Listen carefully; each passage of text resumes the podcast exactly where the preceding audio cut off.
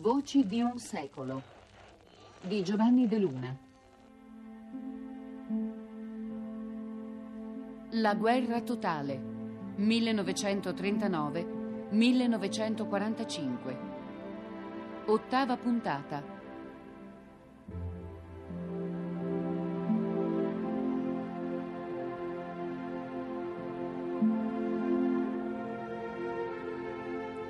Ancora una puntata sulla guerra totale e ancora un appuntamento con la radio nella guerra totale. La radio in guerra fu soprattutto informazione, informazione immediata con notizie istantanee che spesso rimbalzavano nei microfoni direttamente dai fronti dove si combatteva. Ed è quello che vi presentiamo oggi, è proprio una sorta di antologia di queste radiocroniche o di, comunque di documentari radiofonici che hanno per oggetto scontri a fuoco e combattimenti. È la prima volta che in questa trasmissione sentiamo la voce delle armi, che fu, dire, furono le protagoniste della guerra totale.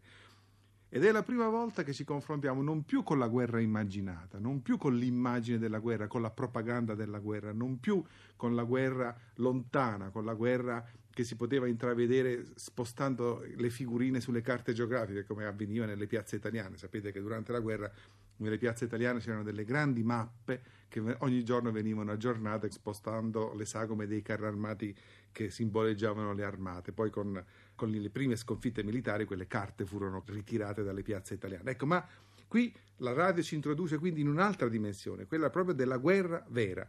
Cominciamo proprio da questa, con questo tipo di documentazione dallo sbarco nazista a Creta il 24 maggio 1941. In einem Lager unserer Fallschirmjäger siamo in un campo di nostri paracadutisti. Gli aerei da trasporto sono pronti a entrare in azione su Creta. Sotto di noi Creta.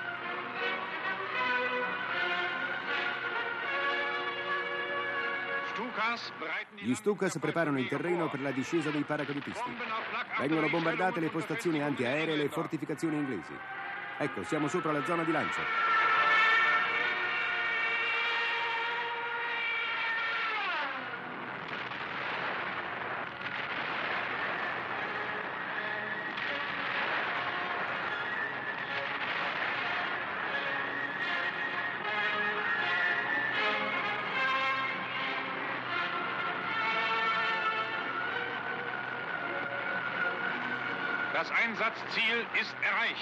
I Fallschirmjäger springen I paracadutisti scendono in grappoli compatti.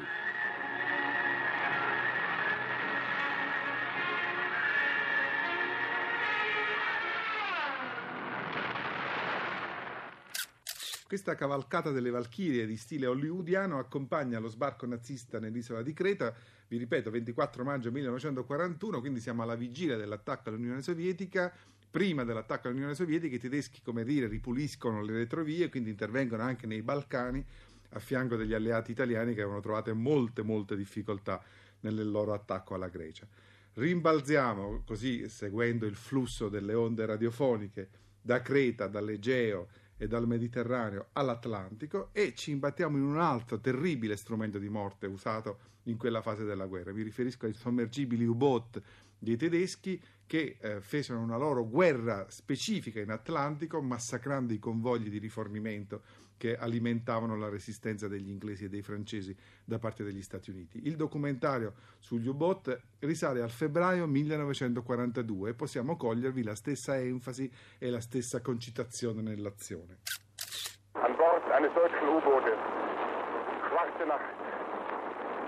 A bordo di un sommergibile tedesco è notte fonda siamo in vista della costa americana.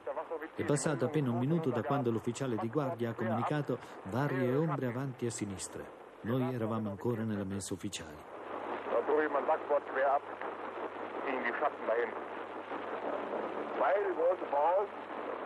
Ecco, laggiù a sinistra distinguiamo le ombre adesso. Ci sono incrociatori e cacciatorpedinieri. Noi attacchiamo. La via e i siluri sono già pronti da un pezzo. L'ufficiale addetto ai siluri sta incollato al canocchiale di puntamento, non perde di vista quelle ombre. Accanto il comandante sorveglia tutta l'azione. Ora siamo vicini abbastanza. La tensione ci prende alla gola, una tensione spaventosa.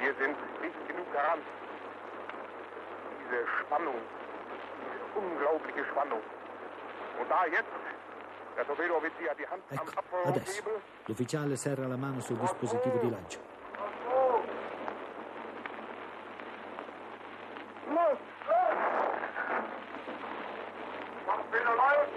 Il siluro parte.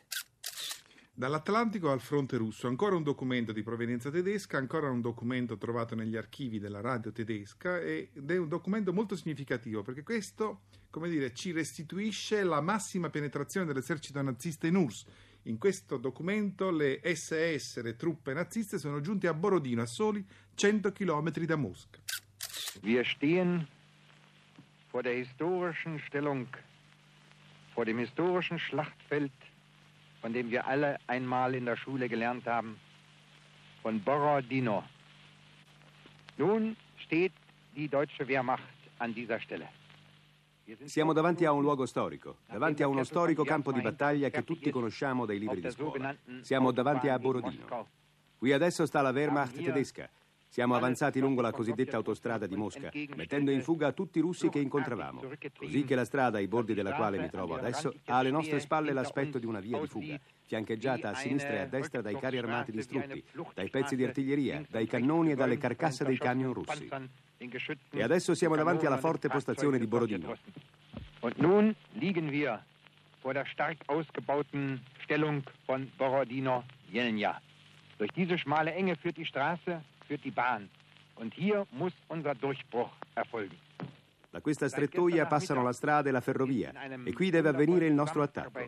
Ieri pomeriggio è iniziata l'avanzata verso questa postazione con una meravigliosa intesa dei reggimenti di fanteria della nostra armata e dei panzer delle nostre truppe corazzate. Osserviamo con il binocolo la posizione dei russi e dista circa 1500-2000 metri. Al momento c'è una tregua. L'artiglieria attacca da ambo le parti di quando in quando, tentando di impressionare il nemico. eine gewisse Kampfstille. Die Artillerie schießt von beiden Seiten hin und wieder mit Feuerüberfällen und versucht, den Gegner zu erschüttern. Die Panzer stehen hinter uns bereit. Wir sahen sie, während wir hier I Panzer sono pronti dietro di noi. Li vedevamo nascosti nella boscaglia ai lati della strada, mentre ci spostavamo in avanti. Essi aspettano soltanto che qui davanti sia avvenuto lo sfondamento frontale per poter dilagare e non lasciar tempo ai russi di riprendere fiato durante la nostra avanzata finale per colpire il cuore del nemico, Mosca. im endgültigen Vorstoß auf das Herz des Feindes, auf Moskau. Ma sembrano riecheggiare gli accenti e i toni delle radiocronache sportive con cui noi abbiamo aperto questa serie di trasmissioni sulla guerra totale. Solo che qui il combattimento e lo scontro ha una posta in gioco molto diversa e soprattutto segnata da una sorta di presagio. Queste reminiscenze napoleoniche che vengono più volte ribadite all'interno del documentario che abbiamo proposto evocano lo spettro della disfatta napoleonica che si materializzerà di lì a poco intorno ai fronti russi proprio tra Stalingrado e Leningrado. Noi adesso vi offriamo un documento proprio in questa direzione, un documento della resistenza russa all'offensiva nazista, una resistenza che pone le basi per la controffensiva che scatterà poi nel gennaio del 1943. Il documentario che vi proponiamo si riferisce proprio alla resistenza a Leningrado. Was immer und immer wieder versuchen die Roten, ihre Stoßtrupps an unsere Linie heranzukommen. I russi tentano continuamente di avanzare verso la nostra postazione con le loro pattuglie di punta. I nostri uomini sono allerta. Nella gola là davanti sulla parte destra c'è sempre movimento, succede sempre qualcosa. Una mattina i bolscevichi hanno attaccato con i carri armati dopo la preparazione dell'artiglieria e l'intervento dell'aviazione. I russi con grandi perdite sono stati respinti. Quattro carri armati sono stati distrutti o resi inservibili. Uno là a sinistra era arrivato davanti alle nostre postazioni. Tutti erano tesi, aspettavano.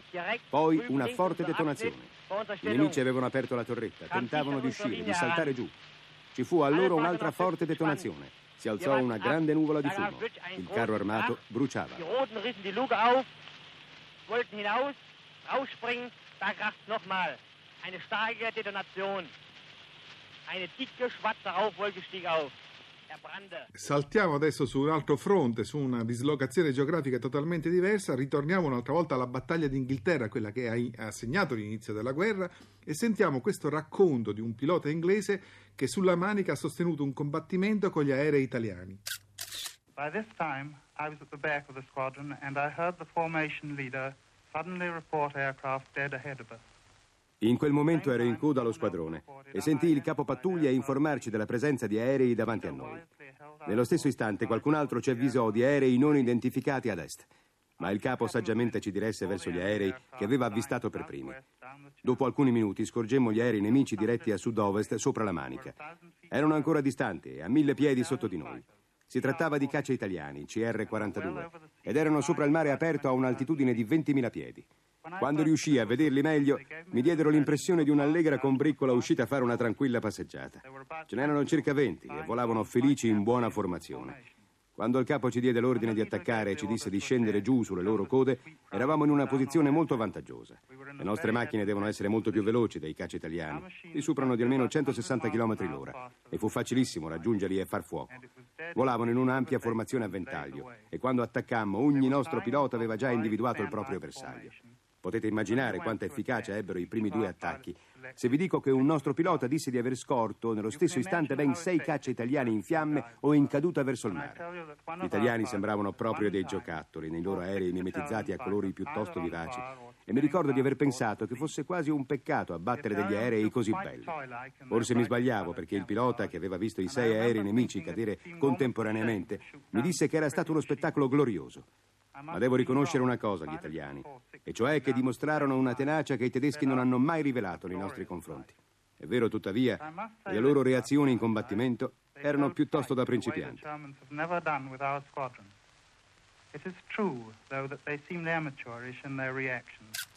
Diamo pure per scontato una certa arroganza e diamo pure per scontato una certa fierezza da combattente in queste parole.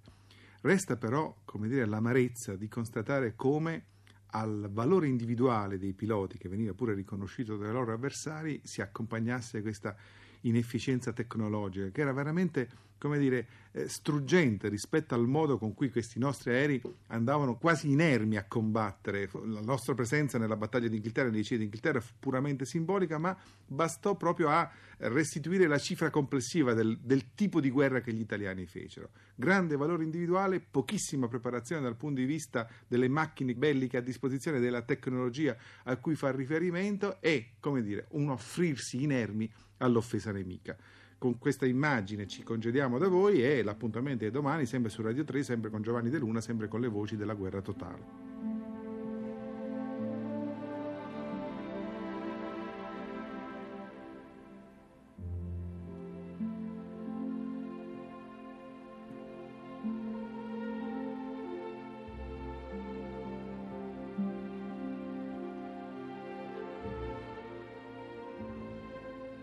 Per il ciclo Voci di un secolo abbiamo trasmesso La guerra totale 1939-1945.